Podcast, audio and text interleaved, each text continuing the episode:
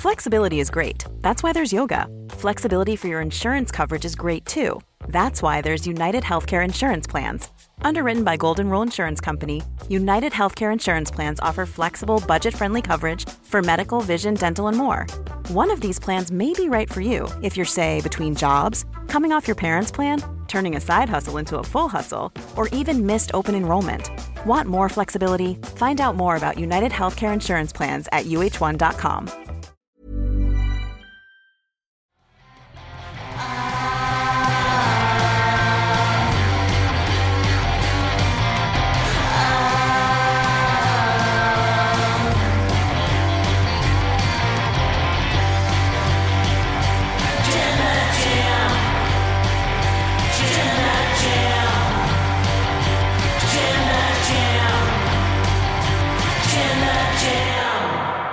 What about me? What about Liv? Is Becky Lynch overpushed? What about poor Liv Morgan? She's got a story. Why isn't she getting a WrestleMania title match as well? Hmm. Decrees Twitter. I am Luke Owen, DAD. I'm joined by Dan Layton, the truth, the professor, your Jam That Champion, Dan Layton, and welcome to the Wrestle Podcast review of Monday Night Raw. Please do press the subscribe button, give us a little thumbs up, leave a comment down below if you're watching this VOD with what you thought of this episode of Raw and our general topic of Becky Lynch, Liv Morgan, uh, Rhea Ripley. What's going to happen next week? There's quite a lot to unpack from these last the couple of segments we're going to talk about in the opening section of this. If you're watching us live, why not join uh, with our wonderful community? Uh, because they're having a great time with this show and they're having a great time chatting to each other because, unlike Twitter, they're full of sensible people. So join the live conversation there. And if you want to have your thoughts read out on the air, wrestletalk.com forward slash support is the link in the email and the website to click. And you leave a comment on there. We'll read out all of them above the five US dollar amount before the end of the broadcast. Uh, I thought this was a fairly good episode of Raw. Yeah, I, I really enjoyed it actually. I thought on on the whole there was an awful lot to think about, an awful lot to talk about, um, and we're in a crucial period for just that. Well, what I particularly enjoyed about this episode of Raw is that, uh, barring a handful of segments, building for Mania. Yeah. And like asking questions about Mania. It's almost like after every segment, I'm like, oh, what could this mean for WrestleMania? Oh, what could that mean for WrestleMania?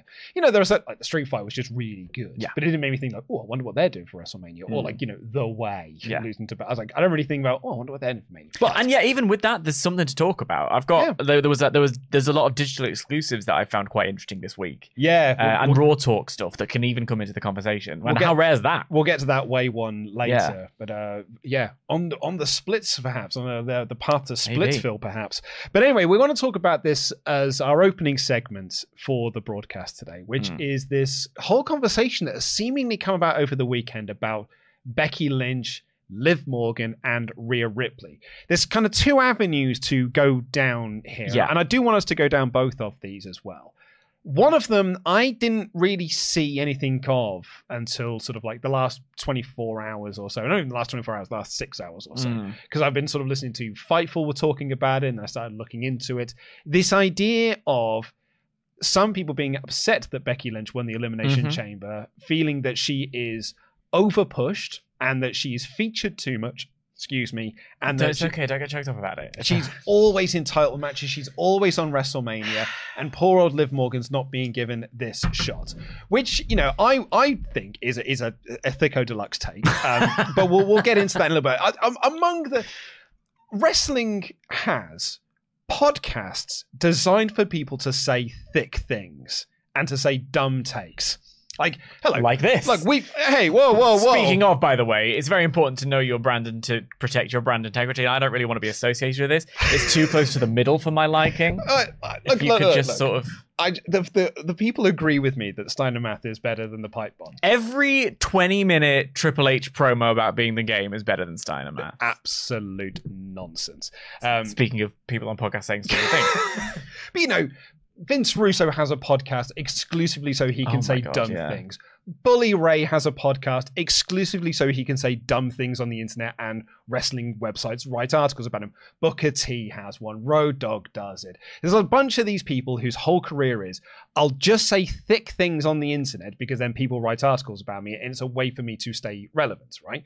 So that's one part of it. I think of all the thick things that those people have said, Mm. uh, this Becky Lynch being overpushed is among the thickest things I've ever heard. Yeah, so I don't actually know where it's come from. Like, oh, I saw uh, yesterday we were in the office and Tempest had tweeted. on Twitter stuff. So Right. it is not from the the podcast realm, although that might be coming soon. Right. Um, but yeah, the the general consensus of it is it's always Becky. Becky is always the one that's pushed. Becky's always the one that's getting these title shots. Mm. She's been in like four of the last five WrestleMania title matches.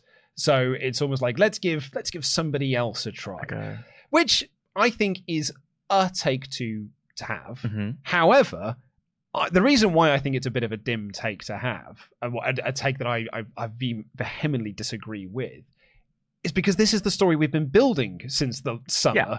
of Becky versus Rhea. I also think it's the biggest match you can do with Rhea Ripley as champion. I think that unfortunately, with Rhea Ripley as champion, she hasn't had any credible challenges until Nia Jax, Mm. At, you know, two days ago. Colossal over delivery. and even then, I don't think anyone went into that thinking that Nia Jax was going to win, but at least she had been built like a credible champion. All the while, Becky has just been bubbling under the surface and just being constantly sort of featured and stuff. She went down to NXT, she came back, she was really making that belt feel like something. All the while to build up to this WrestleMania match where she's Mm. going to win the Elimination Chamber and she's going to face Rhea Ripley for the title. For me, it's, it's just like it's the most logical thing. I'm genuinely surprised to hear that people thought Liv Morgan might win the Elimination Chamber. Well, I think it's an interesting one because I'm a fan of Liv Morgan. I Hmm. like her um, look. I think you know she, she, she's stunning. She's athletic. She's she's got a great commitment to her character. Even when they were giving her the "I like pain" gimmick, she was you know going 100 percent into it with the blue tongue. She always had something else in the Riot Squad. Like she was really committed. I think I think she's got a lot going for her. Um, I think there is also a segment of her fan base on Twitter specifically that are um, a little bit. Oh no, I'm going to make them come after me, aggro and tribal and and. Honestly, come after me. I don't care. But it's also fandoms in general. This is what fandoms do. There are people who who they they, they pick up a, like Swifties, you know, or or Olivia Rodrigo's fans. I think they're called Livies. I don't know. There are these irony. Um, fan bases do this, right? They they jump in and they defend their person, and like you know, you'd never hear a bad word said about Joe Alwyn until Taylor Swift and Joe Alwyn broke up, and suddenly he's the devil incarnate. And it's that kind of thing of it's a very interesting part of our popular culture, and this is the wrestling version of that.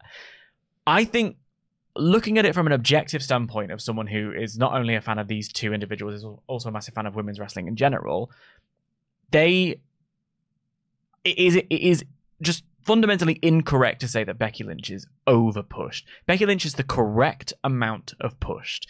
And not only that, she is bending over backwards to put the ladder back down behind her. It's not one of those things of like, I've made it. Good luck to the rest of you. She's reaching down and trying to pull people up. You can rattle off a list of names who are on television more regularly now because of Becky Lynch. Someone like a Tegan Knox just wasn't around and then got the opportunity against Becky Lynch. And now, yeah, she's mired in a, in a weird tag division that they don't really know how to book properly, but she's on telly. Tiffany Stratton is all most people were talking about after the Elimination Chamber and is a made woman in part because of the incredible series of matches and the program she had with who? Becky Lynch. Lyra Valkyria is the current NXT Women's Champion and got a win over who? Becky Lynch. Xia Li was given an opportunity. You know, has that panned out for her? No, but that's got more to do with Xia Li than it's got to do with Becky Lynch. Zoey Stark's another one. Zoey Stark is another one. Like Trish Stratus and Becky Lynch had uh, a, a feud that stuttered in many places through really no fault of their own. Honestly, um, that steel cage match at I want to say Payback. It might have been Fastlane. I can't really remember, but the steel cage match that closed that feud was absolutely brilliant. And in the process, we got a couple of really good matches with Zoey Stark. Again, the the the lack of opportunity, the lack of booking, the lack of sustained, yeah, is far more to do with the people in the top, the people in control of the creative, than it is any of the women, and especially not Becky Lynch. Becky is the only. There are five women who have main evented WrestleMania, right? Two of them are no longer with the company, unless. Um, did you see my little joke yesterday? I did not. It's, it's, I was proud of it, so I'm going to repeat it. On SmackDown, um, Dakota Kai said that we're going to make damage control pay. And she really emphasized the word pay. How'd you pay for things? With money. Where'd you get money from? Banks. Sasha Banks confirmed. Um, It's very good. Thank you. Uh, big business. Um, but anyway, two of them are no longer with the company. One of them's on the injured list, and the other one is Bianca Belair. Right? Charlotte and Bianca are both overpushed as well. It, let's not forget, it was this time last year that we were complaining that um, Super Bianca. Super Bianca. Um, people are just not satisfied in general. There is something about being one of the only women who's ever been in that spot, who's ever been face of the company in that way, going, I've got experience that the men have in spades. They can look to anyone to have a legends match, to have that advice, to bend the ear of someone in the locker room. The guy who runs the company at this point creatively is someone who knows what it's like to be at the top of the mountain. They can get his advice. In the women's division, we don't really have anybody.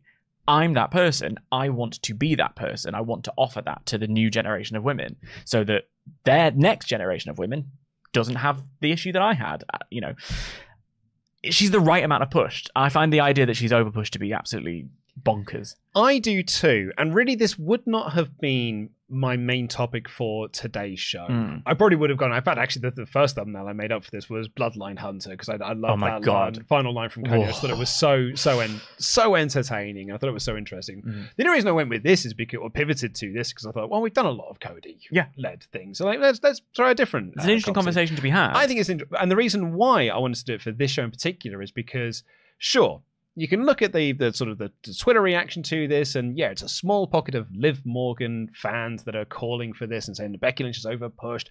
Four of the last six WrestleMania main events, yada yada yada. Or uh, you, uh, that's the other one. Never puts anyone over, which I, you know, you've it's actually factually fact- incorrect. factually incorrect. Nia Jax got put over by her like what th- two months ago. Yes. Well, we'll come on to that in a, in a second, actually, because I think that does tie into this, this opening segment. Um, but it felt like this episode of Raw was leaning into that. Hmm. We'll come on to it in a little bit, but later on in this episode, Liv Morgan and Nia Jax are having a match. Becky causes a DQ, which Liv Morgan is pissed off about. And Liv has a go at Becky Lynch backstage and says, Not everything is about you. And it really felt like this was WWE listening to what fans were saying about Becky Lynch online and are now leaning into that to make it part of the show. Hmm. So next week it's Nia Jax versus Becky Lynch. I feel, I feel, I figure Liv Morgan's going to get involved in that, cause a DQ there, and that could set up a multi-person match for WrestleMania. I am kind of over the multi-person matches because it feels like every world title match has had this. What if this person gets added? Let's add this person. It's t- every ten years they add someone into a world title match. You know this sort of thing. Um, but I, I with the live thing, I was like, maybe this is going to be a multi-person match though. Like maybe this is going to be we're going to add Liv Morgan into this match. Do you think that there is a chance that Morgan does get added into the title match? Do you think it's better if they keep it as Rhea versus Becky, or and C on top of all of that? If not any of those two, what do you do with Liv at Mania? So I actually really liked what Liv brought to this episode and to the segment in question. Um, I really like that she's had a bit of a bite to her since her comeback at the Rumble.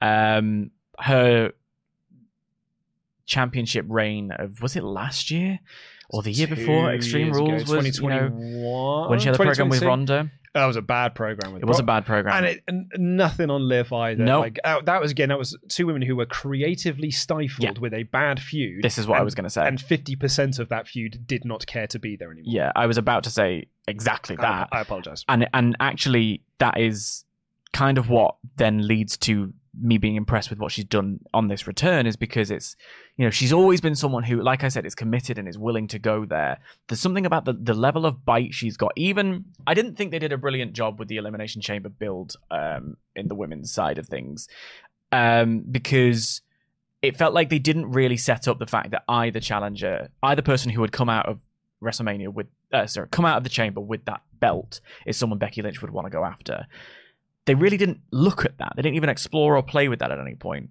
When Liv came out during that nonsense, everyone gets an entrance promo segment. She was someone who said something that made me go, "Oh yeah, you have got deep history with with Rhea Ripley. You have got. You were like the last person to pin her. I think is the point she was making. That's interesting.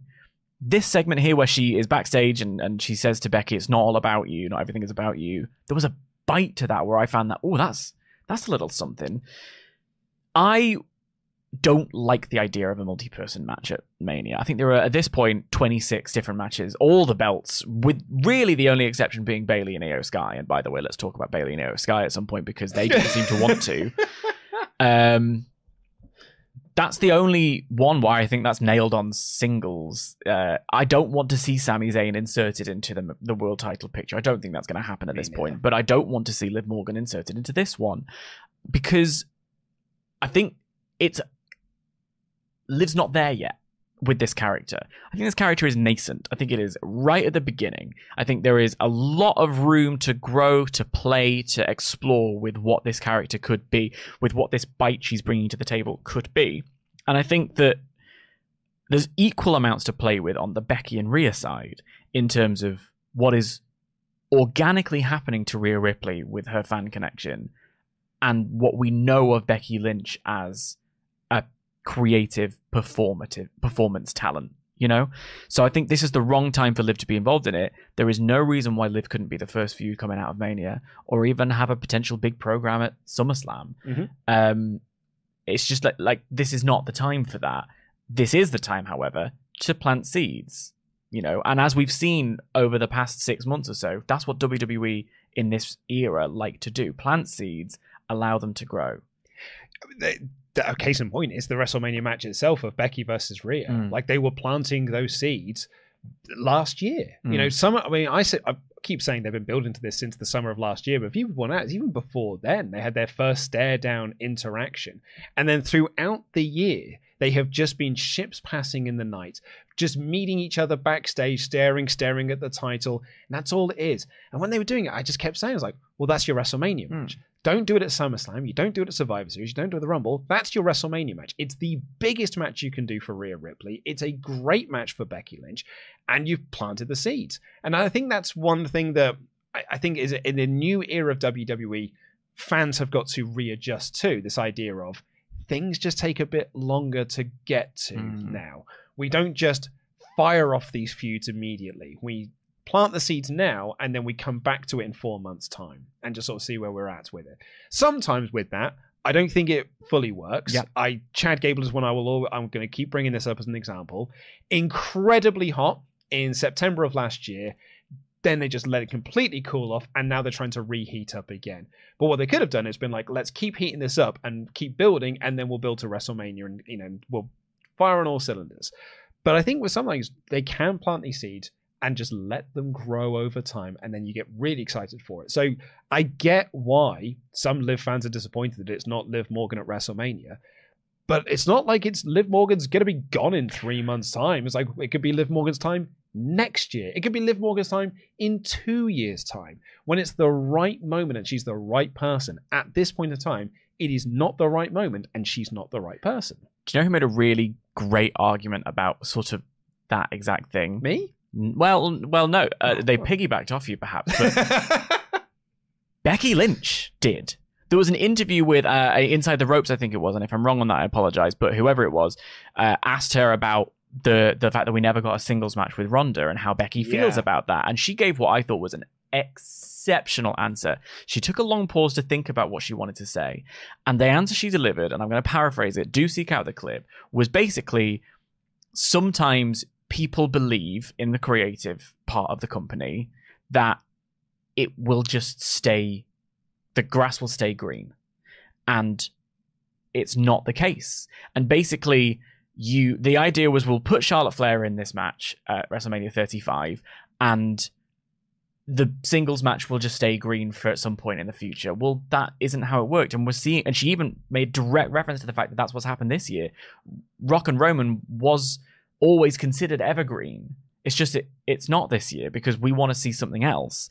There is a you, you your Chad Gable one is interesting because I feel like and we'll talk about it within this show. Chad, th- there is I think wh- when you are beating uh, double cream to turn it into whipped cream, there is a a while to get there, and then you get to the perfect spot for it to be perfectly whipped cream, and the se- it goes from perfectly whipped to over whipped like that. If you're not careful, I think when they finished the Chad and Gunther story, there was no way in hell they were going to be able to keep that hot until WrestleMania. The time to strike was then and there. The time to strike with Becky and Rhea is now. And specifically the time to strike with playing with the as I said before, Rhea growing growing into her role as as potential accidental anti-hero babyface and maybe playing with a Becky heel turn. The time for that is now. The time for Liv Morgan is later down the line because she is right at the beginning of the whipping stage. Yeah. Right? I, I, I totally agree with you on that one. Mm. So I mean to answer the, the question of, you know, the title of this, is Becky Lynch ever push? No. No. I, I don't think she is at all in the slightest. I think it is is it is a remarkably I think a bad faith take from people who are perhaps impatient because they just want to see their favorite get pushed right now and the Yeah. way uh, the way to react to that is oh well of course Becky won because she's just over pushed without really taking into consideration what that actually means and sort of looking at facts as they're Yeah. presented to them Because like look what happens if Becky wins this belt and goes into a feud with Liv Morgan? She could probably elevate Liv to a whole new level. well on that note I think Rhea's retaining Well, this is this is So, Okay, so, so, which Do is the why, bit, do which is bit. why we're going to go into lane two of this conversation, which is a Mm. lane I'm very interested in. Also, just want to say in that multi-person thing, it might not just be Liv. Nia Jax is also there as well. Mhm. Nia Jax is now being involved in two of these things. When this episode started, though, I thought we're going to do Becky versus Nia because well, Nia beat her on the road to Elimination Chamber because Nia was going for the belt. So it just makes complete logical sense to me for Becky to beat Nia while she's on her road to WrestleMania. It's what I would do. I think hmm. that's a completely logical thing to do. But if she is going to get screwed out of a match again next week, then maybe it'll be a triple threat, could be fatal four way. And but I don't again, I don't think that's the right move to do. So that's that's avenue number one. Avenue number two is, and you were talking about this in the office earlier, and you're quite excited to talk about this.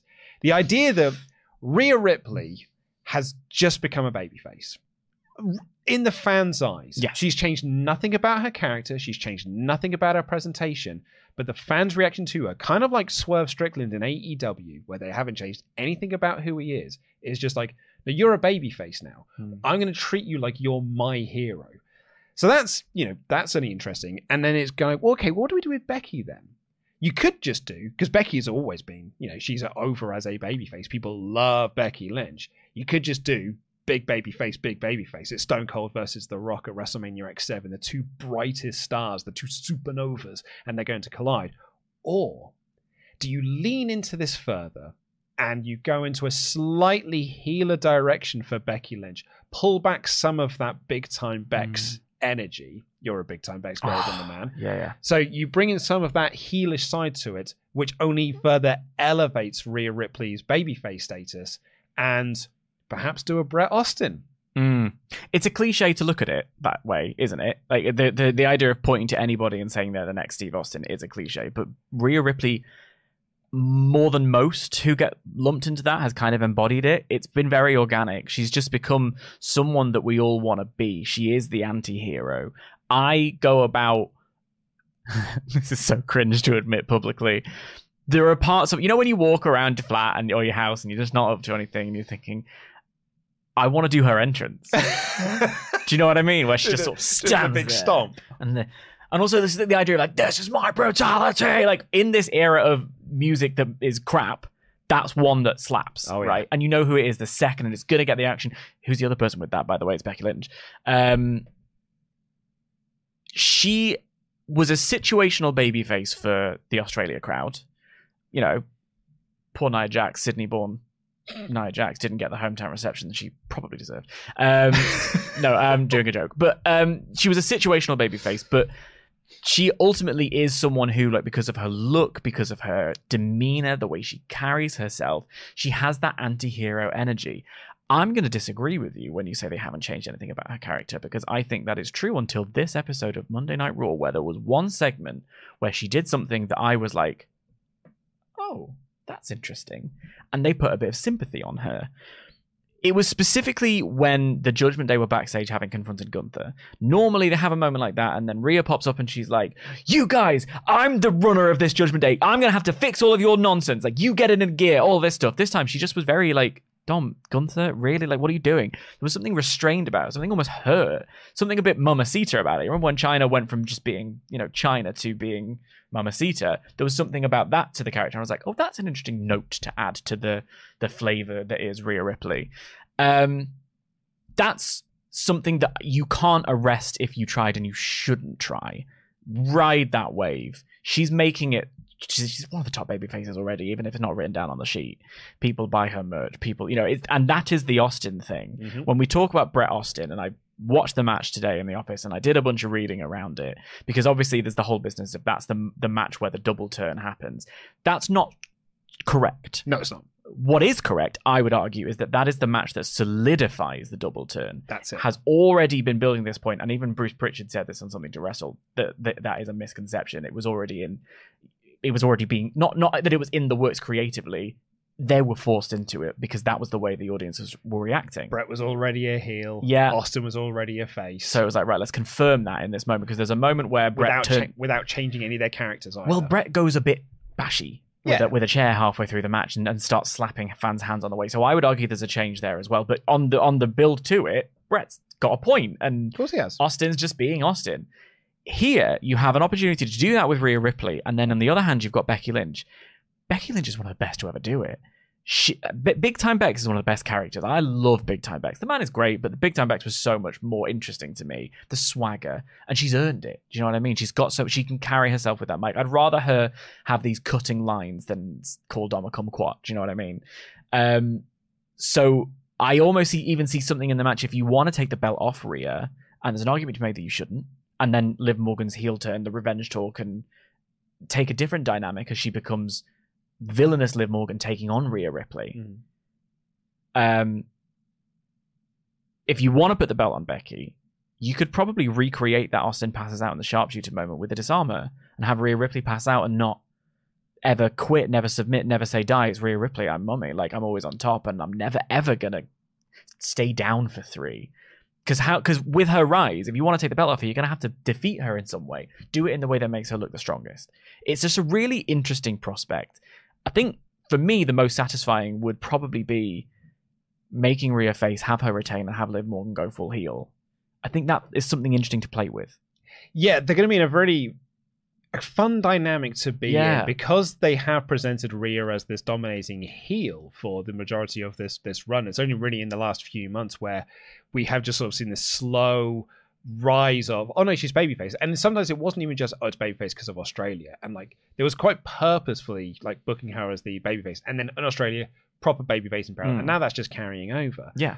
Whereas now the two top baby faces that you had to possibly go against her in Becky and Liv, like, oh, actually, maybe we could just turn both of them heel Mm. and we'll just run with Rhea as the top baby face, and then Becky and Liv can be the top number one and number two heels Yeah. up against her, which I think is a, a fun dynamic to be able to play with. I think Rhea is. You don't have to change anything about who she is. No.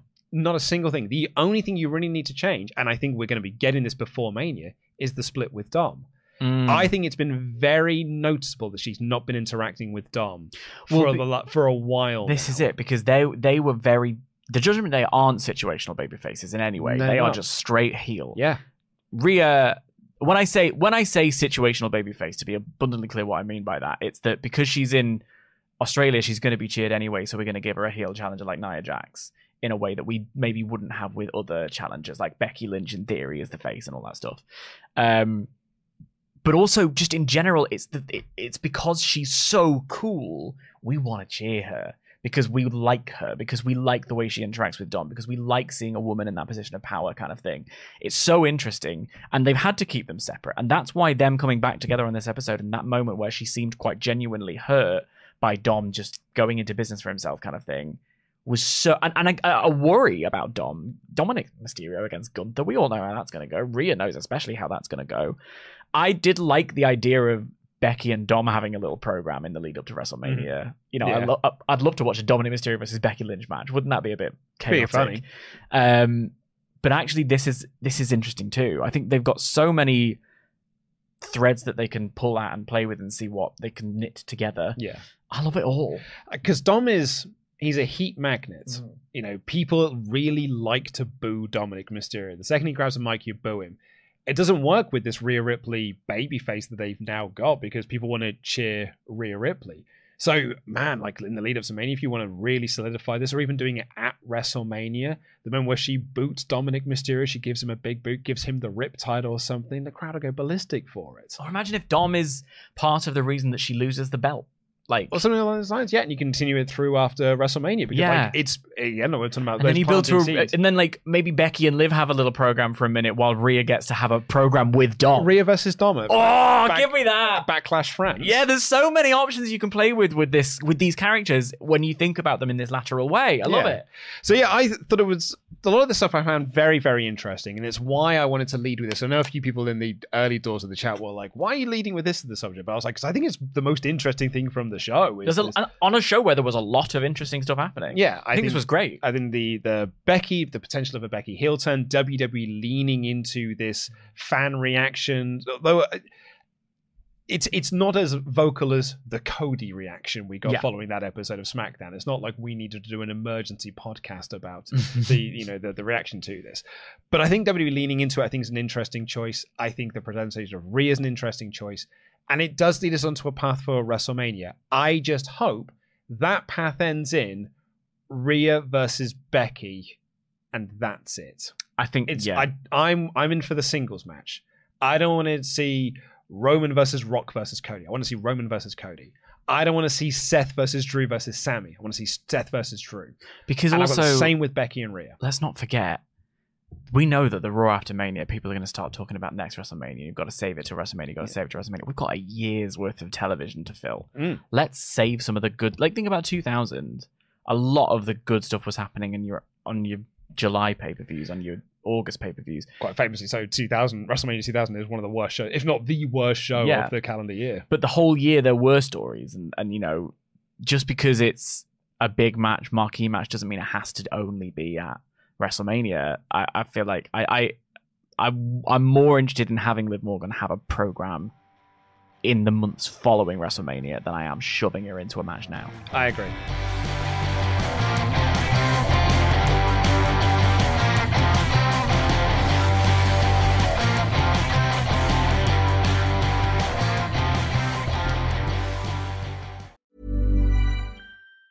Say hello to a new era of mental health care.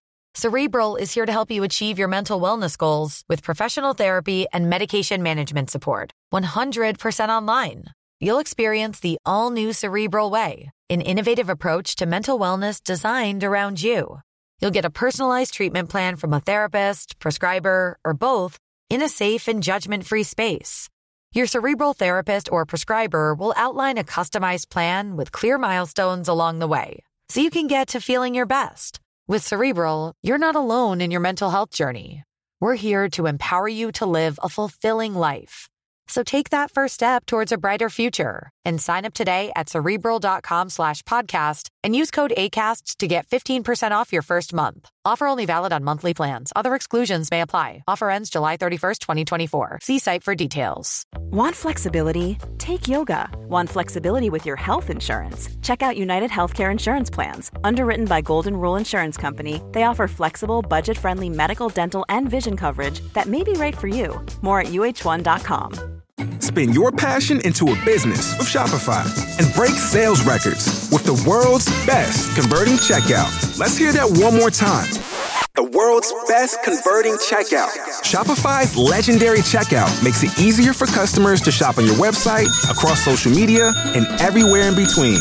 Now that's music to your ears. Any way you spin it, you can be a smash hit with Shopify. Start your dollar a month trial today at shopify.com slash records. Every fan knows the right player in the right position can be a game changer. Put LifeLock between your identity and identity thieves to monitor and alert you to threats you could miss. Plus, with a US-based restoration specialist on your team, you won't have to face drained accounts, fraudulent loans, or other losses from identity theft alone.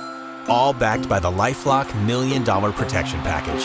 Change the game on identity theft. Save up to 25% your first year at LifeLock.com slash aware.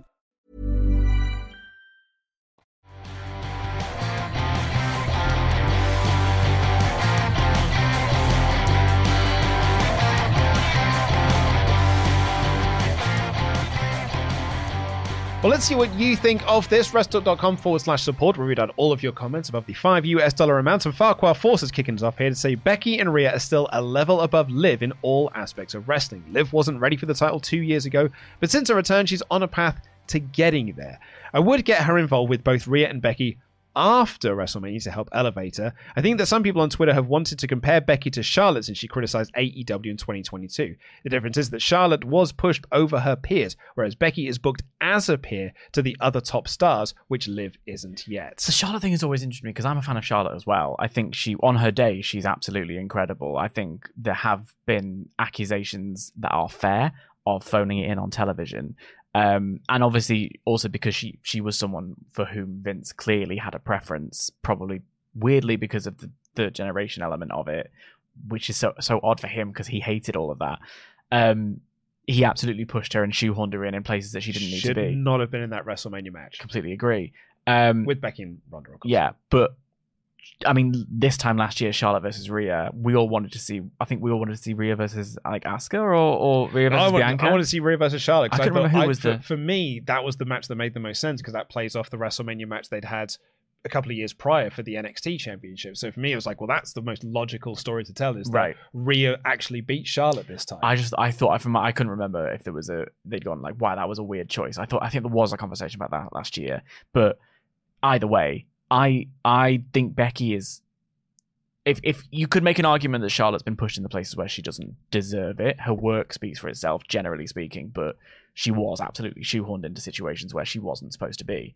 Becky was never that. Becky had to scrap against that. So the idea that she's become the super Cena is kind of just mad to me. I think it's it'd be insane to show this level of reaction to the audience say in 2019 Yeah. Like you know or like, uh, 2018 or whatever it was in the lead up to when, SummerSlam Well, she did the heel turn. which did the heel turn and like the, you know then the the, the survivor series uh the nia jax punch Yeah. heard around the world yeah. like when we were desperate to see becky lynch actually get pushed because they kept pushing charlotte over her we were like no it's becky's the one that we want Mm. Now you'd be you could show people it's like man it's only in six years time people will be telling you that she's over pushed And they had this in a way with and, Bianca. and comparing her to charlotte no less Do you remember when she came back and took the belt off Bianca straight away, and everyone was really cross about that? And then they used that for the character, and oh my god, the matches we got as a result of that. Like, use it. Ben here said she's pushed correctly in reference to Becky Lynch. Hasn't been world champion for two years. Did great work as NXT champ. Made Stratton legit and put over Valkyria. She's had, uh, sure, she has big WrestleMania matches every year because, well, those always rule. Tell me Rhea versus Becky ain't a big deal. Like it won't be a banger. Well, that's it. Yeah, the reason why she's always featured on WrestleMania is because she's a big star, and you want to have your big stars on WrestleMania. Yeah. I think the other thing, sorry, because I, No. 'cause I was thinking about this the other day as well, and it was listening to uh, Wrestle Club podcast talking about this. That kind of made me. This sort of like floated as an idea, and I hadn't really sort of considered it before. And it's something that we as wrestling fans have not really been given the opportunity to think about before either in WWE. But for, I would argue, for the first time in forever, there is a hierarchy of the women's division Mm.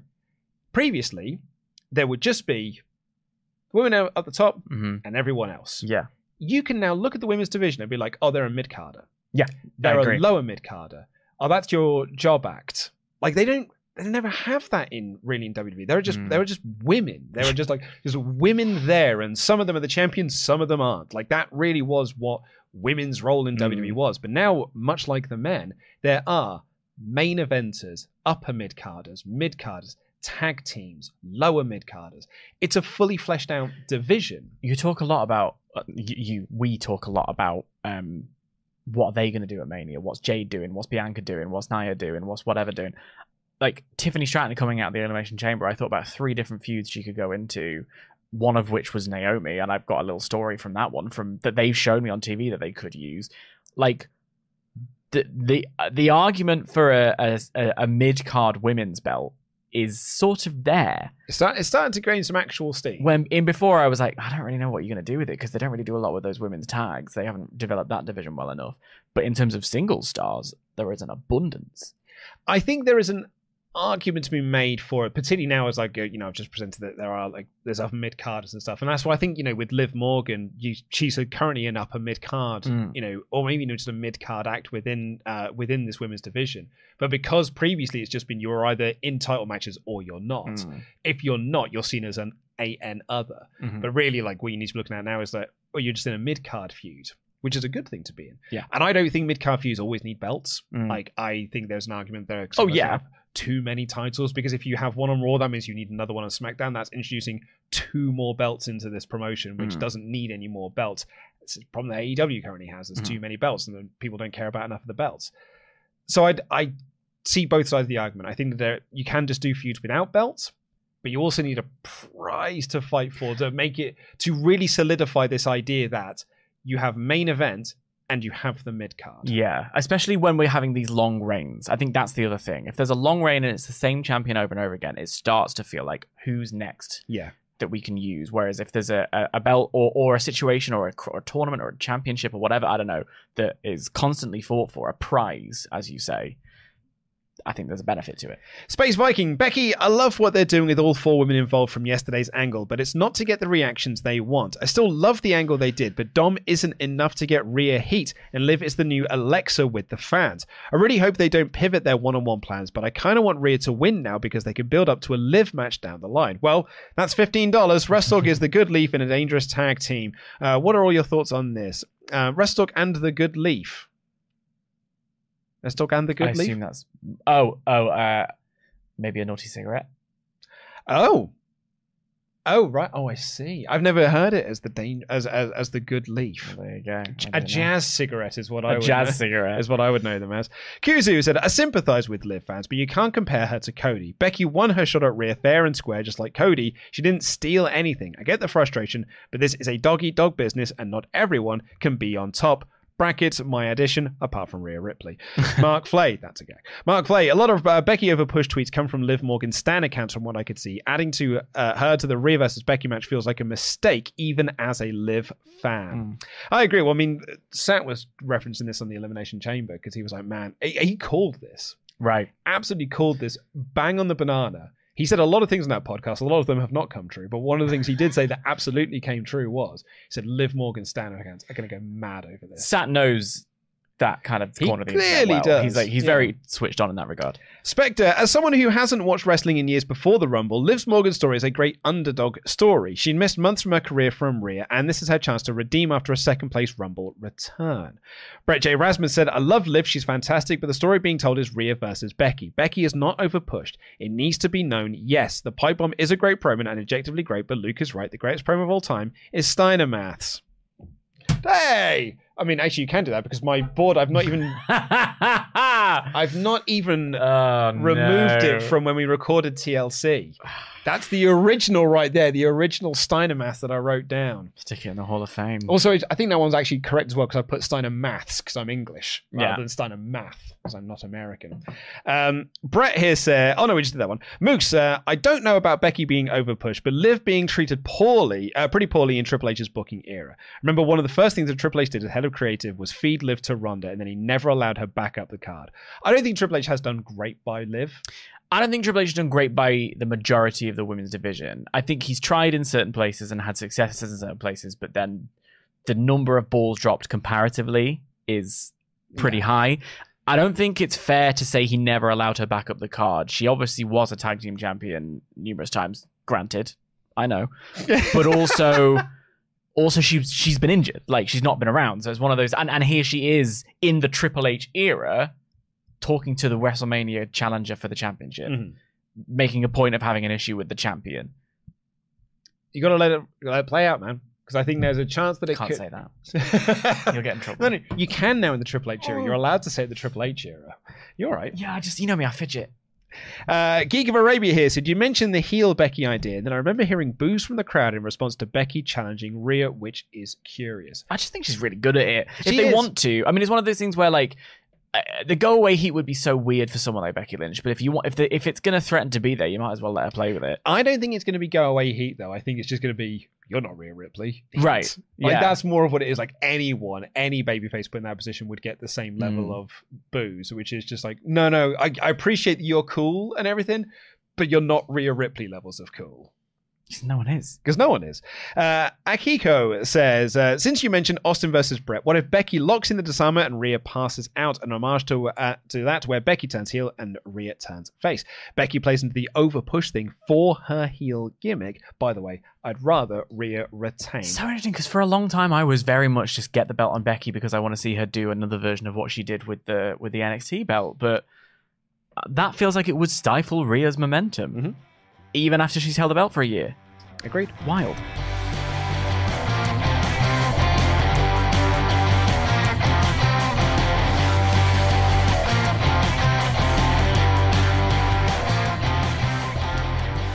So let's get into this episode of Raw. Apologies that it's taken us 40 minutes to get here, but uh, we've got a lot to talk about. Uh, we had that opening segment with Rhea, Dominic, and Becky, with Nia Jax attacking her afterwards.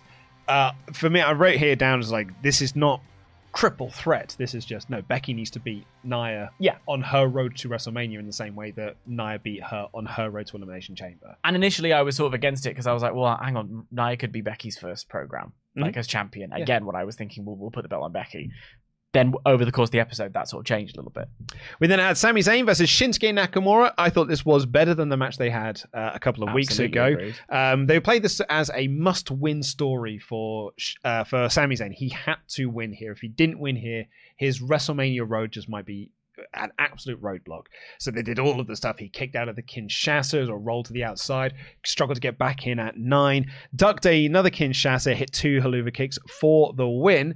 I thought this is this is good stuff. Yeah, it was a good match, and I, I like the fact that they sold he sold it like he desperately needed it. And I thought, you know, um, someone you're not allowed to talk about, Pat McAfee, actually did a pretty decent job of selling it on commentary. You know, talking about being a champion when you have those moments where you lose, it's it can be really uh, stressful for you. But in this moment, Sami's been able to claw one back, and, and that's what he needs to remind himself and get back on into winning ways. I thought they did a good job. Since we, you know, we've kind of already talked about the Nia Liv match. Uh, what did you make of the uh, the Pat video thing uh, this week? What Pat video thing? Well, they did when they came back from the ad break, they did the replay. Oh, get out of my life! No, uh, no. What the, do you mean the one they did in the middle of the Liv Nia Max? Yeah, put it in the bin. I don't want that. I, because that move in the Nia Liv match, where so it's a it's a is it called a stretch, muffler? I Love the stretch muffler. It's a great move. And by the way, Nia adding more submissions like that to her arsenal, Yeah, especially being the only person in the women's division of that size and stature, really, is so cool. love. It. She gets in the stretch muffler and then just walks them over to the corner and just catapults Oh, them into it. It's it was so good. so brilliant. And then it was, I was like, I want to see that again. Show me another replay of that. And then there was a replay of that, but he draws a circle around her face and is like, look how much pain she's in. It's like, what? To what end? you and I, What we doing? you and I clearly are not the audience for this because I was listening to Fightful's review of it, and they were in stitches over this. They think it's so funny and it's so entertaining, and they were like, I don't Sean, want funny. Sean Ross Sapp was like, they should do more of this. They Oh. should do more of this across the show because Sean. it's really like it's it's funny, and like Denise was like, I was in tears of laughter with it. I think don't do it in serious matches. Like I undermined the seriousness of Cody and Drew last week. Don't do it during the live and night during the match where you're supposed to be trying to tell these high stake stories. I think- like I, I think it undermines a lot of the impact you're trying to have. Save it for a kickoff show. It's actively detrimental. Put it in the bin. I wonder what if we do a poll. No, I don't want to be let down by our audience. Well, I know. 'cause, like, well, this is why I'm, I'm curious on this because I wonder if it is just a situational thing in terms of we're Brits, so we don't think it's funny, but uh, Americans do think it's funny. I'm I'm talking in broad generalizations here, but all I mm. all I know is the people that I've spoken to that don't like this are British, and the people who I have heard who love this are American. Which is why I was, which is why I wanted to do the poll. Let's do a poll. Come on, I mean, you're in charge. Yeah, is it? Do you like it? Yes or no? That's what I'm, I'm curious on. Do you like Pat McAfee's sports nonsense? Because it's not insight. Do you know what I absolutely loved of um, WWE's presentation uh, of things? Um, they showed a video package for New Day versus Imperium, and it was really cool. And Michael Cole said, "It was like this is a story that's been two years in the making." and the first thing he showed was two months ago. like, Yeah, is where- it? Where's the other eighteen months? Then? I Well, I, I think that did they beat them for the NXT tag titles? I don't remember.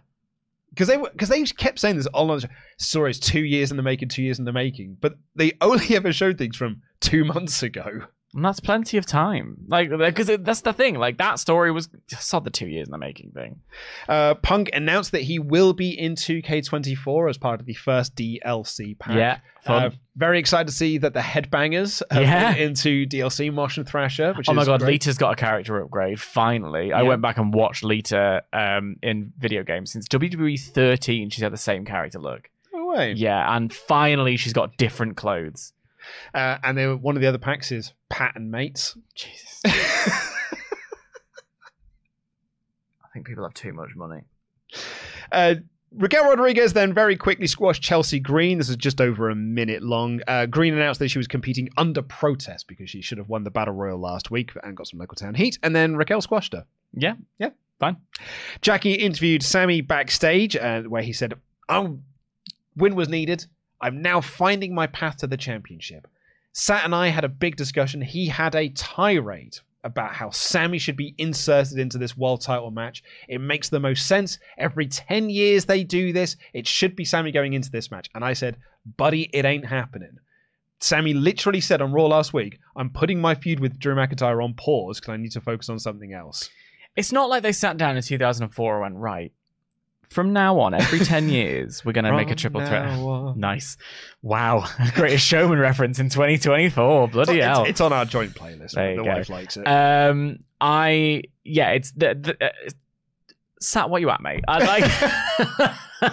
Can I point out something really interesting at the Please. moment? This very rarely happens. We're at a 50-50 split currently. on Wow. That never happens. We're Goodness never a 50 gracious. A, a prolonged 50-50 split. Um, but yeah, like he was, I said, buddy, I don't think it's going to happen. I think he's going for a secondary title. I thought he might go in for the Owens. I thought they might do Owens and Logan. yeah. And then Sami gets inserted into that. We talked about this on Raw last week. Um, but it looks like the reported plan is now it's Logan versus Randy for the United States Championship, Mhm. not a multi person match. Because maybe the multi person match is happening elsewhere. We'll come on to that shortly. Because Imperium walk up to Sami and you're like, well, there it is. Yeah. Sami versus Gunther. That's the WrestleMania match. And I have been saying it for a couple of weeks at this point um, that that's something that they could do. We raised the question about it and gone, is that what we want? I don't know because there are so many options. What's really interesting is that it feels like Logan Paul, US champion, is the champion for whom a multi-person ladder match makes sense, but Gunther, Intercontinental Champion, is the one for whom the multi-person ladder match has been set up. Like, Yeah. there are so many more actual people with reasons to be in that match than there are on the US title side. Well, we have that next because Gunther and Imperium come out for a promo. I thought Gunther did a great job in putting Jay over in this Mhm. opening. That's one of the great things about him as a wrestler. He was quite open about this. He was like, honestly, I kind of got lucky Hmm. last week um, because he had me beat. And he's very open, like, you know, a heel is not like, no, I always had a one. But he was like, no, because he's an actual human being. He's like, no, he had me beat last week. But I am still the champion, so I've got to look towards my next challenger now. And kind of my best shot is now gone. He's going to be busy. So who's it going to be to step up? Is it going to be Sami Zayn? Going to be The Miz? R Truth? I see some of you wanting that. Who's it going to be? Chad Gable? And out comes Judgment Day. I think that's quite an interesting one. The first Judgment Day interrupts a promo for a while. it is, isn't it? Since last Yeah. summer. Oh, it took me right back. Um, but Damian Priest said, hey, we want to run Raw. And if we're going to do that, we need your title. And Gunther sort of scoffed and was like, well, you're not going to do. You're not going to cash in. It's not going to be Finn over here. It's not going to be that lad with the big head. And Dominic Mysterio squares up to Gunther. And the crowd were like legit like, oh, that's great. Because that'll be, you know, funny to watch the little fly be swatted around and stuff. And Gunther sort of laughs that off. And then him and Damien get into a bit of a, an argument, a bit of a brawl. And Damien has to be held back and sort of taken out the ring by the Judgment Day. And later on, you had the segment you were talking about earlier where Judgment Day walked up to Rhea Ripley and she sort of chastised Dom for going after Gunther. And then afterwards, Dom bumps into Andrade.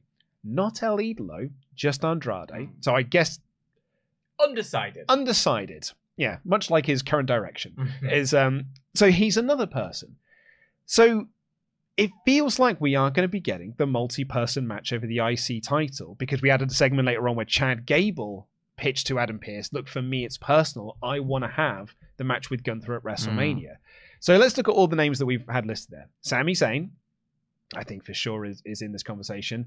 Probably not Finn, Priest, Truth, and Miz because I feel like that's the tag program. Yes, I think they're all out of the way. I, I think then I think that's the tag title match where Awesome Truth win the Mhm. belts. Uh, Chad Gable, Yep. Andrade, Dom. You could add JD in there as well. You know, get him on the card. Maybe Bronson Reed when yeah, he comes because he was on the phone. because he was on the phone. So Yeah. you know, there's six names right there.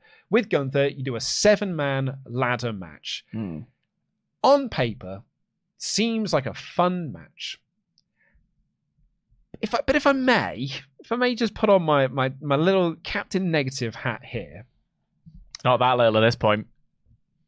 Uh, if it is a, if it is a seven-person multi-man match, ladder or not, oh, I hope Gunther retains. Yeah, I hope Gunther retains because if Gunther's losing that belt and it's not a one-on-one match, I don't want to see that. yeah. No, no, thank you. Imagine sir. if the Undertaker streak was broken in a triple threat match Right, yeah, right. that he didn't take the pin in. Yeah. but technically he still lost the match. And you know, sure, we're in pure speculation station right Yeah. now. The train has pulled into it because no matches have been announced. But they set up a bunch of challenges here, and considering this was a big WrestleMania build show, The only thing I would find satisfying if it happens at WrestleMania and Gunther is involved is sort of a gauntlet situation. Now, I don't want it. Why? Why? Why so violently? No. I hate that even more. All right. Sorry. Sorry. Just thought it might be fun. I didn't mean to have such a visceral reaction to what was I've actually. never been. I've not been that rejected in years. I don't, To me, right back to when I was sixteen. I didn't mean to have such a visceral reaction to what is a genuinely very good suggestion. but no, but the thing is that when I think about the gauntlet, I'm then like, well, what if we had a gauntlet match? Remember Kofi Mania? Kofi Mania happened Yeah. because Kofi was part of a gauntlet that he Sure. went all the way, and we were like, yeah, that. it was one of four gauntlets they did to get him into that match. Well, this is it. So the idea that you could say we did a gauntlet match for for Gunther's challenger, um, and whoever wins is the one, and then it's like. Oh, sorry, I've got, I've misunderstood. I thought you meant do a gauntlet match at WrestleMania, which No, Gunther is involved in. I had in. thought that, and But- then I thought I would rather it be that concept elsewhere. Yes, that I'm much more into. The Mm. idea of doing a gauntlet match to crown a number one contender for Mm. Gunther. That I'm into. Because I want to see a singles match. Mhm. I want to see Gunther versus someone. Chad Gable would be my, my, my pick. I can't go past Sheamus, but yes, Chad Gable. But Sheamus, uh, Sheamus is going to be the other name I was going to throw into there as a potential. Sheamus is included in this, kind of want it to be Sheamus as well to finish that story. Um, but yeah, if, if Gunther's losing this belt, because I was thinking about this on the way in, I was like, sure. I mean, it kind of does protect him because he Mm. gets the belt off of him and he doesn't have to be pinned and you can still carry him because he's clearly going to be pushed into the world title picture after the IC belt's done and he's probably going to be going for the title of Bash at Berlin and that got me then thinking well if Damian Priest is cashing in at WrestleMania like many people think that he will do that that's part. your match is Priest versus Gunther and Mm. you've almost you've sowed the seeds now to pay off when you come around to Bash at Berlin in August Yeah. with Gunther going in and winning the world title And the thing about Sheamus is, uh, keep, so, sorry to, to, finish. point. No, so yeah. you want to keep, uh, well, sorry, you want to keep Gunther strong. Yeah. So a way to do that is he doesn't lose the, doesn't get pinned to lose the belt. However, I think that's creatively unsatisfying for this reign to end without Gunther being involved in it. I just feel like, let's say Chad Gable does it and finishes his story and avenges his daughters crying and wins the belt and is holding the belt and then goes off. Give Gunther a couple months off. He comes back and batters someone over the head. That's the longest reigning Intercontinental Champion in history. It's beaten the likes of Shawn Michaels and Ken Patera. Wait, who I think of? Pedro Morales and all that stuff. Like all of these people on this list to hold that title for the longest time. He made the Intercontinental title what it is. He lost the belt. Oh no, you know who else has lost belts? Steve Austin, Triple H, The Rock. Like, doesn't matter if you've lost a belt, really, if you're presented in the right way on your sort of big moment to come back. it's the follow up. Yeah. It's the follow up. It's kind of like, I, I, I hate to keep bringing it up. The follow up to Chad's been poor. Yeah, it's because it was the there was a moment to do it and they they let the moment go. I think that one's far easier to heat up than Sheamus's personally. I think so too, Yeah. because I think you can easily because Chad's like Good. for- for- yeah, so good. so great. I mean, so is Sheamus. Did you see the video he made? No. Chad Gable has made a uh, promo video, basically explaining why he's coming after She- after Gunther. Huh. Um, I don't, I don't know if it was fully produced on his own. It looks like it, but it, it's compelling. Yeah. it's him working out loud and sweating against some fire, which is to represent the Yeah. fire that has been lit inside him when he made his daughter cry. I would like to see, and I know you you mentioned it there, But let's go with the title. Let's go with the tournament. Mhm. Uh, crown a number one contender, whether that's a gauntlet match or whether that's just a single elimination Mm. tournament to crown number one contender. But at WrestleMania, I want to see it be Gunther versus X, Gunther versus blank. I don't want to see that one in the multi-man match. I don't want to see Sami Zayn in it, honestly. You don't want to see Gunther versus Sami Zayn. No. What do you do with Sami then? Because it feels like Sami is the guy that because It and, and- does. And, let me let me explain why. Have you seen a film called Rocky? Okay. 'Cause if, if I may mansplain to you uh, the, the the plot of the movie Rocky for you, I am going to go through my entire adult life and never watch Rocky as a result of protest for this specific WrestleMania. I think if it's anyone, it's Sami. And I, I pitched this to uh, to Saturday the weekend as well. There's reports that they're trying to get involved with Sly Stallone Mm. and have him as an appearance for WrestleMania. Sami's there, and like Gunther's just knocked him down, beating him out. Sami goes to the outside. He pulls himself up on the barricade, and who's standing there oh, but Sly Stallone? And he's like, "Hey yo," and he's like, And he's holding a plushie of the boss baby. and he's.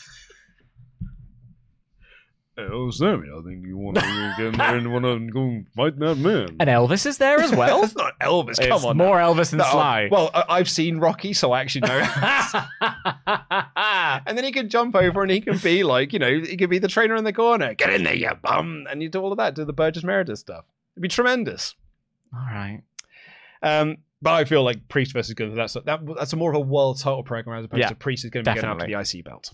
New Day and Imperium then had a street fight, which was very, very good. Oh, it was. Oh, this is so much fun. See the bit where um I think it was Vinci was just wailing on Woods with the with a kendo stick. Bloody hell! Mm. He was just going, going to town. I yeah, I mean this is great. Of course it was. Like these Mm. two teams are really really good together. They've been building this for two years, Dan. so Apparently, so I loved the work in this. I also love that Imperium won Mhm. and won in a dominating fashion as well. I would argue they took like ninety percent Yeah. of this match. Like, but New Day's fiery comeback was great. They incorporated all of the elements. Of the angles that are built up to this, the chair, the going into the stairs and stuff. I thought they did that really well. Mm. I particularly love. There's a there's a great bit in this. I thought this was so so good, where they had a chair in like the between the two ropes, right? Yeah. And they had uh, Woods' head like laying against it, and then they both did dual running drop kicks. But for one, it was inside the ring. One of them was on the outside of the ring, running around the ropes.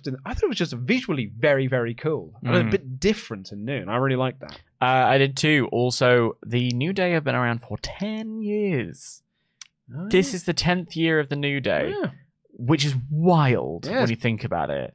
And people wanted them to be split up real quick because Yeah. people hated the New Day when they got together. So it is to their abs- uh, like absurd credit that they've not only been able to sustain it for this long, they've there's a new evolution of the New Day. It feels like there's a there's a new flavor to their character at the moment. They are a team that got over in spite of bad Yeah. creative. I love it. really bad creative And as well. Big E put out a tweet who was just sort of like appreciate them while we're around, kind of thing, because you never know when it's going to Yeah. go away, and that is something that's very very true, and it's like absolute credit to him. Uh, we got a video promo for Grayson Waller, Brand Split LOL. He's in the main event. Uh, and then we got the backstage segment with uh, Chad Gable and Bronson Reed, as you mentioned there.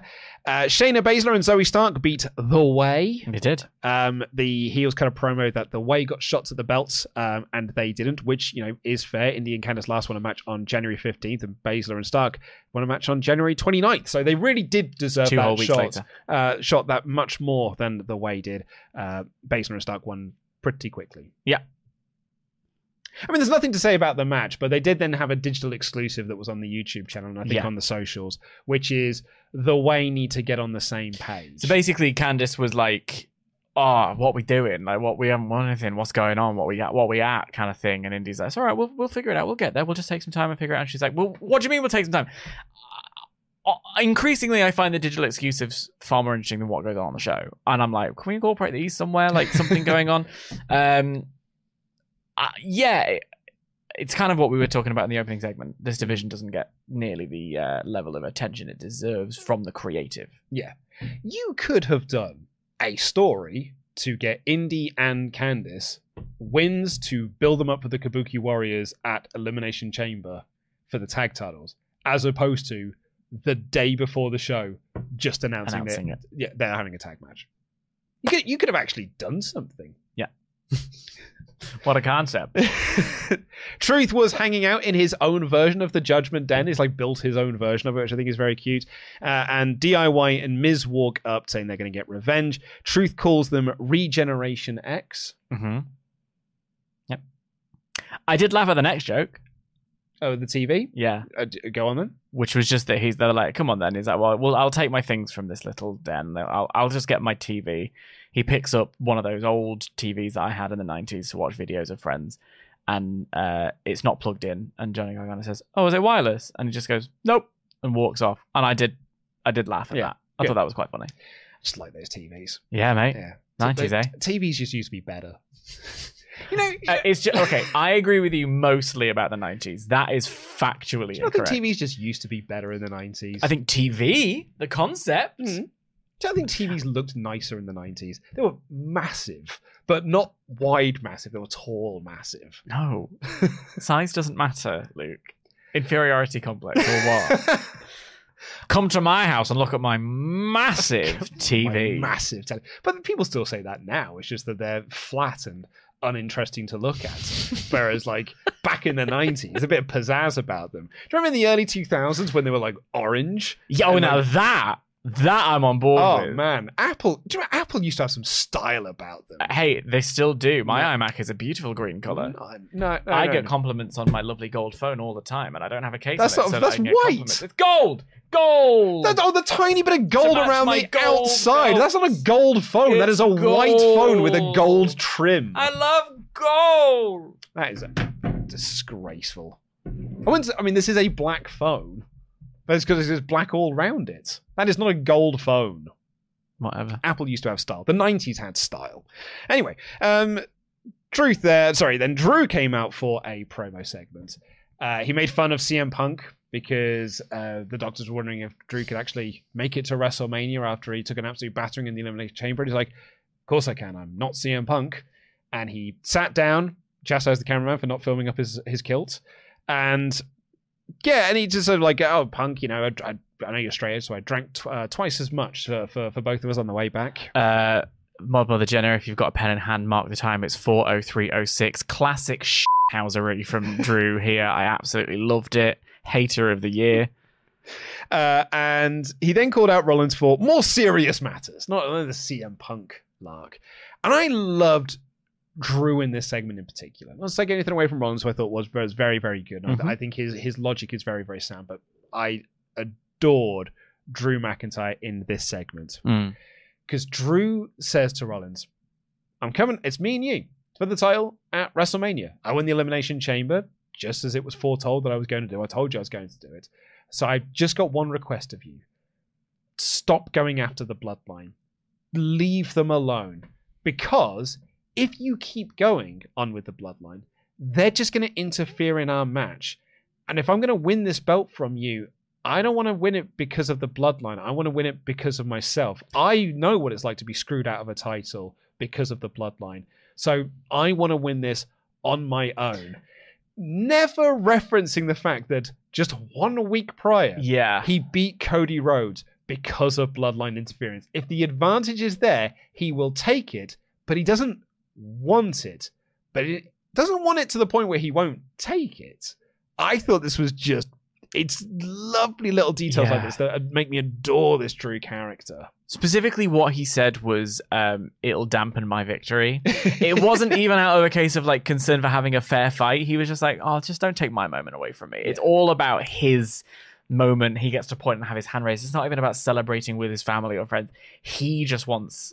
I love it. Yeah. I love it all. because he didn't get his moment Yeah. when he won the title in a warehouse, Ugh. which which Rollins referenced. Yeah. I also love as well that Rollins was like, oh, also when I win that belt, I'm not going to be dicking around on SmackDown. Like, Yeah. I'm going to be focused on Monday Night Yeah. Raw because this is where actual wrestlers do actual Mm. wrestling, not like you and you're going over there and trying to stir trouble. I'm going to be focused on doing this. Mm. But Rollins' point was, I get what you're saying, but there are some risks that are worth taking. And the risk that I have to take here that might lead to interference is I have to get rid of the bloodline. Because if we don't get rid of the bloodline before WrestleMania, then they'll just keep interfering and they'll just keep showing up. And before you know it, they're going to be coming after this world title. I was like, lol, no, they won't. They literally said this belt is trash and they don't want it. But I thought that Rollins' argument was was a sound one. Mm. That logic hole notwithstanding. Right. although that wasn't the episode of SmackDown we're supposed to forget happened. Yeah, So we can say it's fine. It's fine. Maybe the Bloodline do care about that now. Everything else has been retconned. So I thought it was a logic, a, a good logic, but I, I adored Drew in the segment. Agreed. Yeah? Yeah. I'm j- I, I, he was great. He was great. Uh, we had then the Nia Jax versus Liv Morgan uh, match. I was disappointed in this match for one reason only. They did the my whole spot, but Nia did not say the line, Bart. You guys are such fickle, fickle people. Everyone whinged about my hole. No, no, now no, no. Nia's Oh, good no, no, no. We on this channel here, we championed my hole. we named a piece of our thumbnail architecture around that. When we used to do like yellow circles with people facing it, we would call that the Nia hole. It was like, can you put this picture of Drew in the Nia hole? We championed that spot. Well, That was our spot of the year. okay. So when she did the spot, and it was the spot, Yeah. and she did the sell, and she did not say the line, but I was disappointed in Nia Jax. And maybe now I can officially say that this return has been trashed. And, and maybe she just she'd be gone again for a little bit and think about what she didn't do. Aside from that, I thought it was very good. I thought it was very good. Um, Nia's, Nia's doing such a good job. Yeah, uh, and Becky caused a DQ, which Liv was not pleased about. Uh, Cathy then interviewed the SmackDown dickheads backstage, and Waller said that we're going to make sure that Cody doesn't finish his story. They acknowledged the passing of Ole Anderson. I think Mhm. that if if ever there was a case that there's no more Vince McMahon in WWE, them acknowledging Ole Anderson on TV Hmm. is very, very much there. There is a great story of Ole Anderson that when uh, Vince bought the WCW library, and inc- which included some of his tapes, he took them into his back garden and burnt them because he didn't want Vince McMahon to have them. Oh, I thought you meant Vince did that. No, I was no, like, no, no. Ole just did not want Vince to have Wow. anything uh, to do. He's like, I'm not having any of my stuff with that man. Hmm. So he burnt it all. He's like, Goodness. yeah. Sh- uh, Shane Helms uh, shared a story of Oh, I saw that. he arrived at the power plant in WCW, and Ole Anderson was like, "Oh, you're looking for a contract?" And Shane was like, "No, I've, they just signed me to a three year deal." So Ole replied to him, "What are you doing here then?" Yeah. it's great. Uh, so yeah, they acknowledged the, the passing of that. Then we had the backstage segment with Liv arguing with Becky, and then they set up Jackie Redmond's going to be interviewing Jey Uso on her show, the Jackie Redmayne Show, and to promote that, here's Jackie interviewing Jey. Yeah. Bold. It's a bold strategy to interview someone to promote the fact you're interviewing them. Well, they're a special guest on her hockey show. I don't know whether or not that's an interview segment or if it's just having Jey. I'm being, Uh, I'm hey, being glib, Dan, for the purpose you of are, but maybe. Jey's going to take a little circle and and and circle around some like blades of the hockey and take the piss out of them.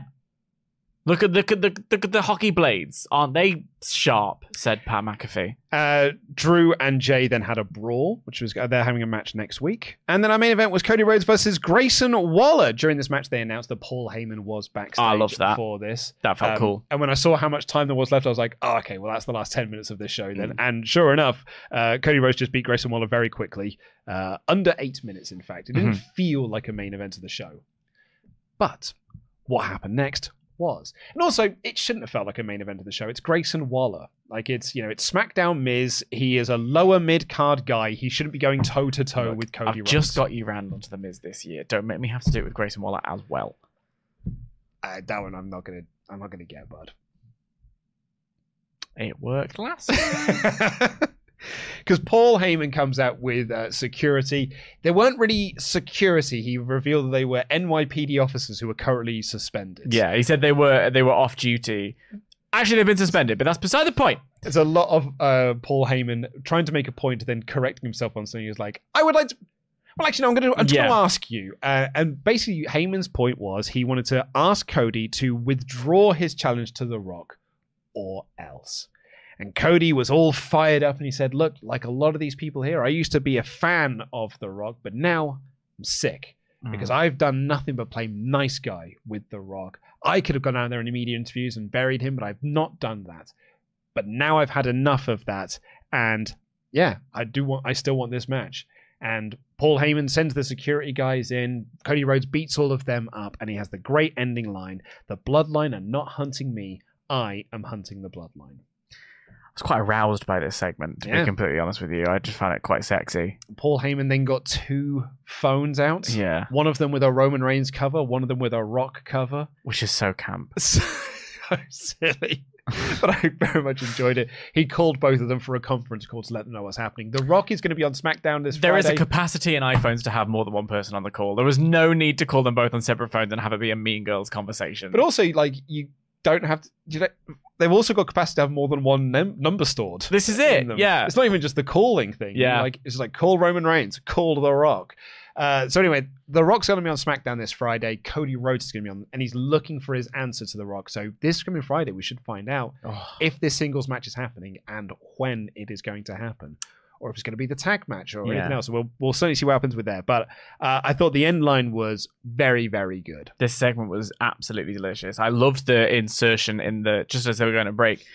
The only way I could have improved it, and this is, this is a nitpick, is the idea of like a camera finds Paul Heyman entering the arena that they sort of put in split screen to let the audience know, oh, he's here, rather than just Michael Cole telling. There's something about the energy and freneticism of that that I like. So he was behind Waller and Theory during their interview. Like if he he was Oh, he was. He was in the background of Oh, that shot. I didn't spot it at the time. It was pointed out to me afterwards. I'll go back and find that. But I, I liked very much that it made me sit up in the office while I was just watching the end of the show.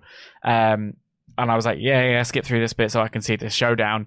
I thought Cody's delivery was so full of uh, grit. Mhm. Um, there was an element of fury in his voice that uh, you don't always see from Cody. And I think that's the thing the fire, the passion, the energy, all of that was in, in abundance.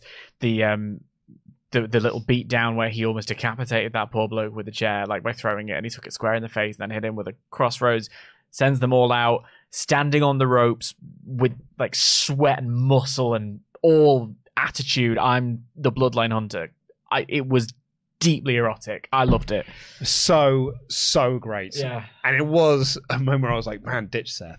Like you do not. you do no, we not need the Avengers. you do not need this guy, buddy. You've got this all on your Mm. own because you are the man. yeah, right now. it, he looked like the man. he did. Yeah. But you know, we also said that last year, so you know we'll, we'll see when we get to when we get to WrestleMania 40.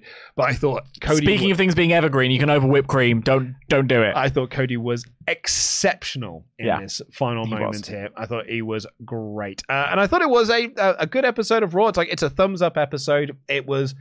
It's not a show to watch if you want to watch wrestling, uh, because I would say the street fight's probably the only match on the show you'd go out of your way to go and see. yeah, everything else was fine. Yeah, fine, or one minute. Yeah. yeah, but like I thought broadly, the promo stuff was was actually Like- very good. I, we're on the road to WrestleMania. I want my stories to be engaging. I want to be finding out what's going on. I want the next level of intrigue and drama, and that's really what Monday Night Raw is for. WrestleMania is for me to really focus on the wrestling. Uh, that, that's a whole other conversation that's Yeah. been in the X discourse recently.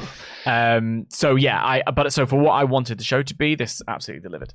Uh, but that is what we thought of the show. There is a poll currently right now, which has got a 69% thumbs up. Nice. Uh, go and let us know your thoughts on that. Sorry, Sorry. that, that yawn wasn't at your joke, but it might as well have been. That was uh, Dom did that during the Becky promo, which I thought was hilarious. Yeah. Becky was doing her promo on Rhea. Dom openly yawned during it, which I They had a I thought- long I flight. thought it was delightful. They must be knackered. Um, but yeah, let us know what you thought of this by voting in the poll.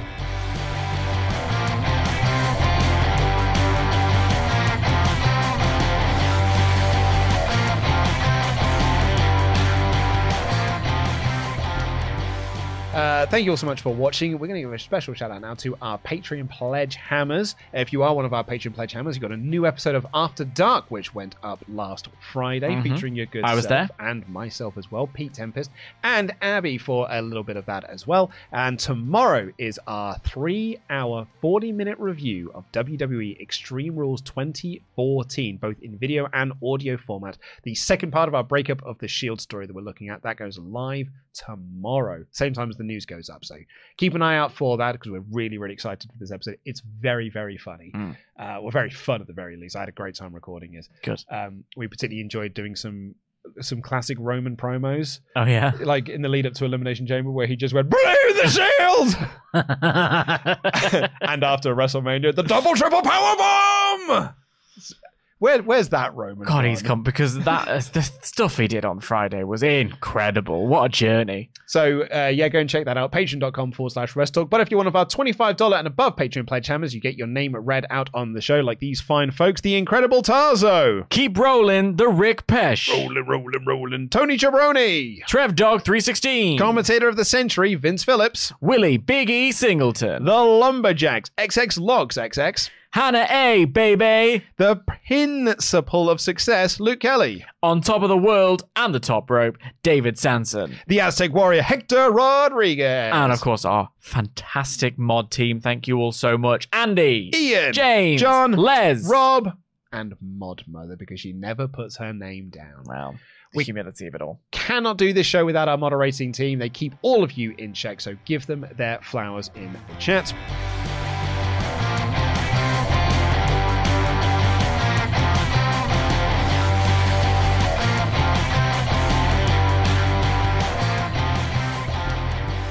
While we read out your remaining Ultra Chat. Loved all of that. What a lovely song that was. So, the poll. Do you like the Pat McAfee gimmick? Yes. 55%. No, 45%. Well, that's 55% of you that are dead to me. Simply. Um, I know there's a question there about the uh, the 85k uh, K stream.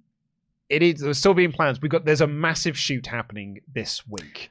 Ah, yes. That has means that pretty much everyone's not in the office uh, this week. I can say what it was. It was. We, we were It's, shooting it's. Blood on the Clock Tower. We're doing Yeah, Clock we're, Tower. doing the big Blood Everyone's away. Tower. So like, there's no one here, so I can't do any big plans for it at the moment. But it is we're still working on it in the background. But this week is not the week to be doing those plans. No one's here. That's kind of been taking over a lot of the Yeah. uh, production side of things. But we will be getting to that. Blake here said, uh, "We all keep predicting what Sami's going to do at Mania, but no one has mentioned the best." Potential story. Main eventing one year to not even making it on the card the next. It would all be Cody and Jey's fault for separating him and Kevin Owens too. I do. I do like the fact that you've referenced that there. The, the idea that he was split from his mate. They've never really talked about that. The idea that Kevin. His, his best friend Kevin got taken away so that Jey could deal with his bloodline stuff, and the bloodline stuff is still going on. I'm intrigued by that idea. Geek of Arabia, I just want everyone to appreciate the visual of Paul Heyman using two separate phones to call Roman and The Rock at the same time for a group call. Heyman is a true thespian. Space Viking, I think WWE have messed up unless I'm seeing this wrong. The US title should be the ladder match with AJ, LA Knight, KO, RKO, and Logan. The IC title should have a multi man match, preferably on WrestleMania Night 1, with the winner getting Gunther on Night 2. I think you can do that on the Raws leading up to it. Mm. Um, Five But- weeks. We've got five five Raws left. yeah, I agree. I think if any title, any mid card title should be a multi man ladder match, should be that US Yeah. one. Liam Leonard has been a member for 30 months in a row. Says you can never overpush the Irish. We just take over. Double L Liam Leonard right there. Uh, Caleb Cannon said, I get why the workhorse babyfaces would want to wrestle both nights of Mania, but why would Rock, versus, Rock and Roman agree to this alleged tag match? Especially if it's just for pride and no prize. Why risk wearing himself out the night before his title defense? Mm. It's a good question. Depends how much they want to kill that poor Cody kid. Yeah. Yeah, yeah, yeah. I, I suppose well, it'll come out in the storyline. You Yeah. think they keep hinting that they're going to let us know what Cody and Rock said, and I, I, I'm really looking forward to their showdown. Yeah. Vandalia 1998. In your opinion, if both men's belts change hands at Mania, would Priest cashing in on Drew or Cody make a better story? Drew. I Yeah, absolutely Drew. Cashing in on Drew's a better story. I don't want him to cash in at Mania. no, No, don't want it at all. I think it's such cruel, cruel fate for, for Drew McIntyre. But I'd rather see Drew McIntyre, this Drew McIntyre, as champion. I think rather because I, I imagine the swagger. I think it's more. We've also got till July. I pitched this to uh, Sat on the uh, Elimination Chamber review as well, but Gunther versus Drew for the world title at Bash at Berlin. Like- with that beautiful like German energy in Yeah. there. The the European heel Yeah. champion coming in to be booed because he's not from this part of Europe. Mm. Oh, there'd be some great stuff to do there. Gunther is Austrian. Yes, but he is made his name through WXW, who is a like you know arguably the biggest German promotion. I know, but it's the same Clash of the Castles situation where it was like Yeah, there's this, it's this you know his hometown of Aus- Germany. Exactly. Austria is just a, a small subset of Germany. Uh, Watcher, Seth, we need to beat the bloodline for the good of the industry as a whole. WWE is no monopoly. My back sucks, never sells back. Becoming a dad makes you not selfish. Arrogant heel for a year and a half after becoming one. They want my title, Roman, lol, no. So Watcher there sort of pointing out that a lot of Seth's arguments don't actually make any sense. But as long as Seth believes them, which he does. Gale Force, do you think either Tiffany or Bron have time enough to get a feud ready for Mania? If so, against who? My bet is on is Bron versus Andrade, Rising Star versus returning talent. I actually I, I sort of liked the idea of um Bron and Baron Corbin taking the belts off Awesome Truth pretty quickly. Like Yeah. I don't need Awesome Truth to have a long title reign. I Yeah, just want yeah. them to get involved. Um or if you want to keep Bron singles star on, on SmackDown at the moment, I don't think they need matches at WrestleMania necessarily. Um, Bron and Andrade would be weird given that one of them is signed to Raw and one of them is signed to SmackDown. I know Bron's a bit lol, but you know, The Buster Groove, Buster, Buster, Buster Groove. I will never ever run. You would love the soundtrack to Bust a Groove on the Okay. PlayStation. Right. Oh, you would love it. It's so good. is Anyway, that a read? I don't know. Uh, the Buster Groove. As a Sami fanboy who's a bit afraid that he might never ever have a world title run, I can understand the Liv fans a little. But saying that Becky is overbooked is just wrong. Who's your favorite to go against Gunther? Mine is obviously Sami. Love you. Stay groovy. It's Chad.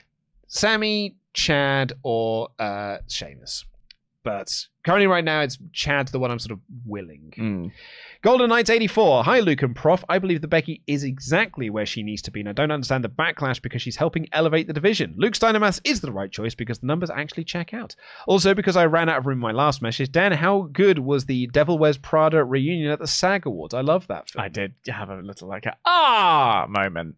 Very pleased. Baptized Atheist said, I love the idea of Dom putting a valiant effort against Gunther, leaning towards underdog babyface, which could start a JD turn to anti hero family faction versus full heel Imperium. Oh, no, I don't think I want babyface Dom right now. Well, I think I want Babyface Judgment Day. I want. I, I like the idea of Babyface Priest at some point. I'm Yes. intrigued by that.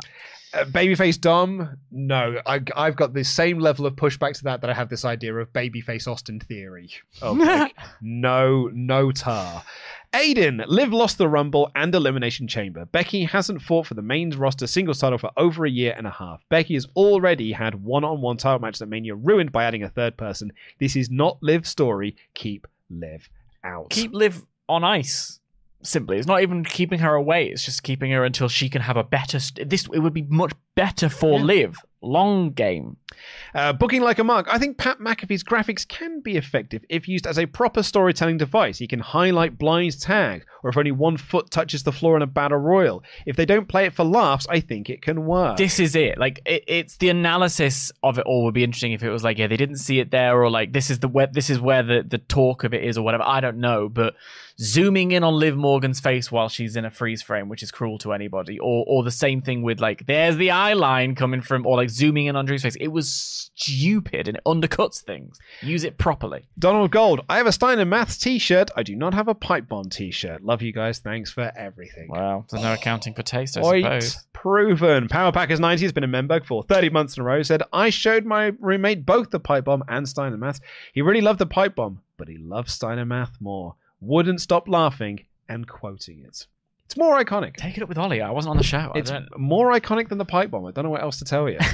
Christine said, Luke, please ignore if this was answered. Okay, so this wasn't actually answered, so this is very interesting. On Elimination Chamber, they were doing shoeies, where you pour beer into a shoe and then you drink it from the shoe. Right. And so I said the same thing. I was like, "Oh, is that where Bluey comes from?" I because she's blue, and I was like, and it rhymes with shoey. It's also an Australian show. I was like, is it just a cultural reference?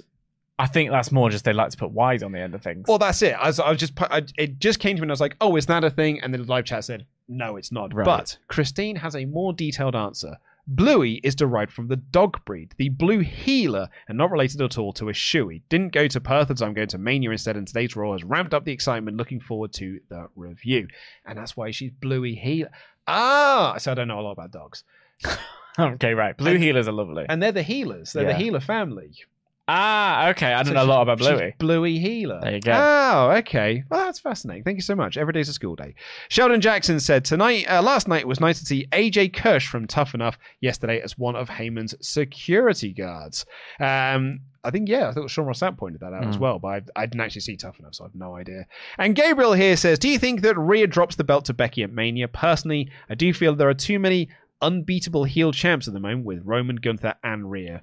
But because hers has been the shortest, I'm okay with it going to SummerSlam. Maybe her versus Liv. I think in order to tell regular, compelling stories, titles need to change hands with more regularity than they currently do. I'm not advocating for hot potato, and I'm not advocating for no long title reigns. But I think we've just spent, we're looking at having gone nearly two calendar years or so, like with Gunther as IC champion.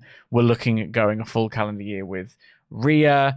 Uh, obviously, Roman has been going for a really long time. Iyo has held it since SummerSlam. Seth has held it since Night of Champions.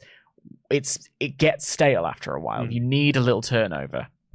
Uh, and that is it. I can now tell you the result of the poll 64% thumbs up, mid 31%. It's kind of what the Elimination Chamber got. Sort of that Mm. ended up of split, which I thought was about right. That I thought that was a three out of five show, and I thought this was a bit of a three out of five show as well. Yeah, Yeah. yeah. It- I actually liked it a little bit more than three out of five. I thought Chamber it was. or to the oh, Chamber. Oh, Chamber was fine. Yeah. Yeah. Oh, sorry. That's what I was asking. Oh, I'm sorry. I was distracted. Um, I was just I was just being nosy at the mods chat. Whoopsie. But anyway, thank you all so much for watching. We'll be back on Thursday with the AEW Dynamite review. So please go check out yesterday's review of Collision and SmackDown, being hosted by Dan and Tempest. And then it is Revolution. Yeah, yeah. We're not uh, oh, dynamite on Thursday. Dynamite on Thursday, and then it'll be the Dynam- uh, the Revolution predictions going up Mhm. on Thursday as well. It'll be myself and Tempest doing those. Um, Tempest and I doing the review as well, and then we'll be building up to the Revolution review on Monday for Sting's retirement and that triple threat, which I'm so so excited for. Mm. And I'm now. I'll talk about this on the predictions, but a few people have suggested in the audio chats, and I'm now trying to will it into existence that Hangman wins with the help of the Bucks and we get heel elite. Heel Elite. Heel elite running the place. All Heel Elite wrestling. Oh, and now that I've now that I've heard the idea, particularly if they play off the full gear finish where they come down and give him the nod. Mm. Oh, it will be so so beautiful. And I kind of want it now. Mm. I am loving what the Bucks are doing. They've renamed the Meltzer driver to the Tony Khan driver. So- I love them. They're so Yeah. great. Anyway, that's all we've got time for on this edition of the show. Please do leave a comment down below with your thoughts on this episode of Raw. Give this show uh, a little thumbs up as well and subscribe to the channel if you haven't already and have made it this far. We'll see you on Thursday. I've been Luke Owen, DAD. That has been Dan Layton. Jam that jam.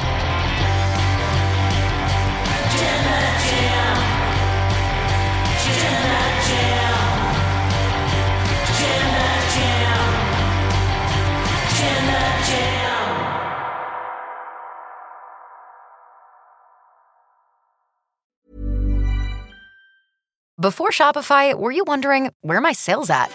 Now you're selling with Shopify, the global commerce platform supercharging your selling. You have no problem selling online, in person, on social media, and beyond. Gary, easy on the cha-ching. oh, sorry, but my Shopify sales are through the roof. Start selling with Shopify today and discover how millions of businesses around the world use Shopify to ignite their selling. Sign up for a $1 per month trial period at shopify.com slash listen. Shopify.com slash listen. Every fan knows the right player in the right position can be a game changer. Put LifeLock between your identity and identity thieves to monitor and alert you to threats you could miss. Plus, with a US-based restoration specialist on your team, you won't have to face drained accounts, fraudulent loans, or other losses from identity theft alone. All backed by the LifeLock Million Dollar Protection Package. Change the game on identity theft. Save up to 25% your first year at LifeLock.com slash aware.